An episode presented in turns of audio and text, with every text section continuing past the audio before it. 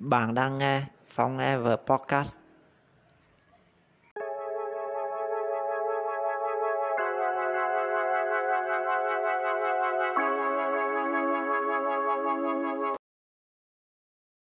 Tám năm Chương 12 Chỉ là hiểu lầm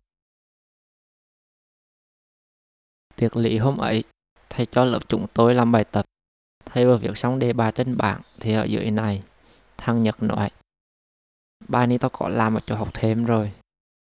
Hằng lấy ra cuồng vợ từ trong cặp rồi lật cho tới khi tìm thấy bài trên bảng. Khi việc xong đề, thầy nhìn một lượt quanh lớp. Ánh mắt thầy chạm ánh mắt tôi. Phong lên làm bài một. Dạ. Tôi quay qua thằng Nhật. Bài nữa làm răng. Em làm được không? Dạ được. Thằng Nhật chỉ kịp nói cho tôi kết quả. Tôi đang đi lên thì thầy nói tiếp. Tiếng Phước lên làm bài 2. Tôi nghe giọng thằng Phước ở sau lưng. Vẽ táo với Nhật. Tôi đứng nhìn đề trên bảng. Tôi đã bỏ lý từ đầu năm nên không biết làm. Tôi nhìn qua thằng Phước. Phần bảng của hắn toàn chữ về số. Hắn viết công thức, thay số và máy tính liên tục. Hôm nay tự nhiên hắn giỏi đột xuất. Tôi thi thầm về hắn. Vẽ tao với. Tao biết mua mà vẽ. Chúng tôi cười khúc khích. Tôi dựa đầu vào bảng. Miệng tôi mỏi quá. Hai em nghiêm túc đi. Tôi hít thật sâu. Đọc đề bài của thằng Phước. Đề của hắn cũng gần giống của tôi. Chỉ có khác số. Tôi chạm lại công thức của hắn. Tôi thay số của đề tôi vào thì ra đúng kết quả của thằng Nhật. Tôi hỉ hận bỏ phận lên bàn, ăn mừng như vừa trùng số. Sau khi tôi về chỗ, thầy đứng cạnh bài tôi hỏi. Mấy anh nhận xét bài của bạn. Thằng Đạt đứng lên nói. Bài bạn ra kết quả đúng, nhưng cách làm bị sai. Thầy kêu hạng lên sửa lại. Hắn xóa hết bài làm của tôi. Thằng Phước cũng vừa làm xong và đang đi xuống. Hằng vừa đi vừa nhũng, miệng cười toe toét. Nhìn tưởng đi của hắn, chúng tôi cũng cười theo. Hắn đi xuống phía tôi ngồi. Tôi xích người để hắn đi qua, nhưng hắn dừng lại bên cạnh và đậm vào bắp tay tôi mấy cú. Phong, Phước, rằng hai em đánh nhau trong lớp. Cả lớp im lặng. Trong khi tôi đang ngây người thì thằng Phước nhăn miệng đáp. Tụi em đánh nhau với thầy. Hai em đứng lên. Tôi nói.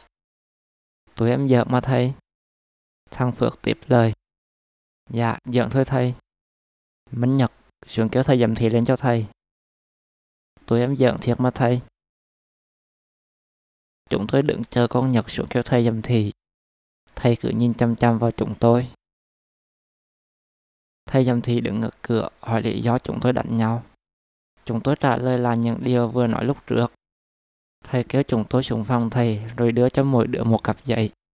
Thầy kéo tôi ngồi ở cái bàn trước phòng còn thằng Phước vô phòng giáo viên bên cạnh ngồi để viết bản tương trình. Trong lúc viết, tôi chạy tới phòng giáo viên nhắc thằng Phước việc lý do là chúng tôi chỉ giỡn và thầy Lý đã hiểu lầm. Vì mỗi lần hằng vui là tay chân thường nhanh hơn não. Mấy đứa trong lớp đều biết. Tôi ngồi với hãng từ lớp 10 nên cũng quen làm bố cạc cho hãng rồi. Sau khi việc xong, tôi về hãng kiểm tra chéo cho nhau lần nữa mình nộp. Thầy dầm thị đưa lại cho hai đứa giấy mời phụ huynh. Lúc đó cũng vừa hết giờ. Chúng tôi lên lớp lễ cặp. Mấy đứa trong lớp thấy chúng tôi đi vô thì cười hạ hê. Trong giờ hướng nghiệp năm lớp 10, tôi nói với thầy hiệu trưởng sau này tôi muốn làm ăn mày. Thầy tức giận mời ba tôi lên làm việc ngày hôm sau. Trưa hôm sau, tôi vô nhà thứ ba đi học về. Ba ngồi dưới chiếu nhìn tôi đáp. Ừ, thay đồ nhắn mà ăn cơm. Tôi vừa ngồi xuống chiếu thì bà tắt tivi. Tôi cúi đầu nhìn vào mâm. Cả bữa cơm chỉ có tiền đũa vác vào chén. Lần đi lỡ thôi nghe. Lần sau đừng để thầy mời ba lên nữa. Tôi ngẩng đầu mỉm cười. Dạ. Tôi đã hứa là sẽ giữ lời. Từ hôm đó, dù có bị ghi tên vào số đầu bài hay bị cô Tiên đuổi ra khỏi lớp, tôi vẫn cố gắng không để bị gửi giấy mời phụ huynh. Nhưng không ngờ, tôi với thằng Phước mới giận nhau một chút mà lại bị gửi giấy mời. Ba tôi đang đi xa, trong nhà chỉ còn mẹ. Tôi không muốn đưa giấy mời cho mẹ vì mẹ là người quan tâm về nguyên nhân nhiều hơn cách giải quyết. Tôi mở đưa thì mẹ sẽ khóc rồi hỏi vì rằng Sáng hôm sau, cậu Tam chở tôi tới cổng sau. Tôi lôi giấy mời ra đưa cho cậu. Cậu nhớ đưa cho mẹ cháu. Tôi quay mặt đi thẳng tới lớp. Khoảng 9 giờ, thằng Phước nhận được điện thoại của ba hắn. Chủ đang đứng ở cổng trường. Tôi tò mò không biết mẹ tôi sẽ đi gặp thầy dầm thị hay nhờ người khác. Tới trưa, tôi giật mình vì ba sách ba lô đi vào nhà. Hóa ra mẹ đã gọi ba về sau khi cậu Tám đưa tờ giấy và nhờ dường tôi, chồng của ó, tới gặp thầy dầm thị. Một lúc sau mẹ về, mẹ không nhìn tôi hay nói gì mà đi thẳng vào phòng. Tôi lén nhìn khuôn mặt mẹ, đôi mắt đỏ hoe. Hai tuần sau, cô xin hỏi lớp tôi. Con người có những nhóm máu chi?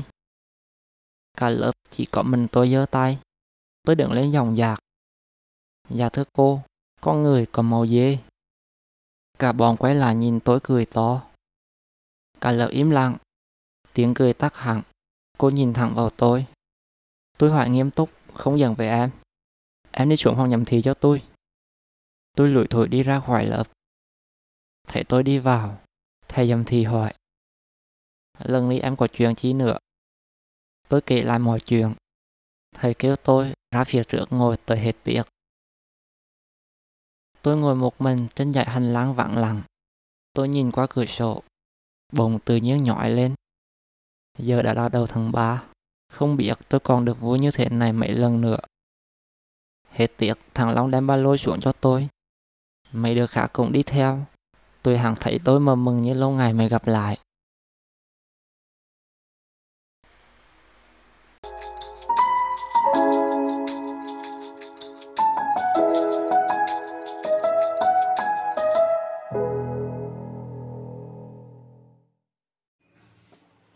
Tập podcast hôm nay đến đây là kết thúc. Nếu bạn thấy nó hay và bổ ích, hãy chia sẻ nó với mọi người. Và đừng quên đăng ký theo dõi. Cảm ơn bạn đã lắng nghe. Hẹn gặp lại ở tập podcast tiếp theo.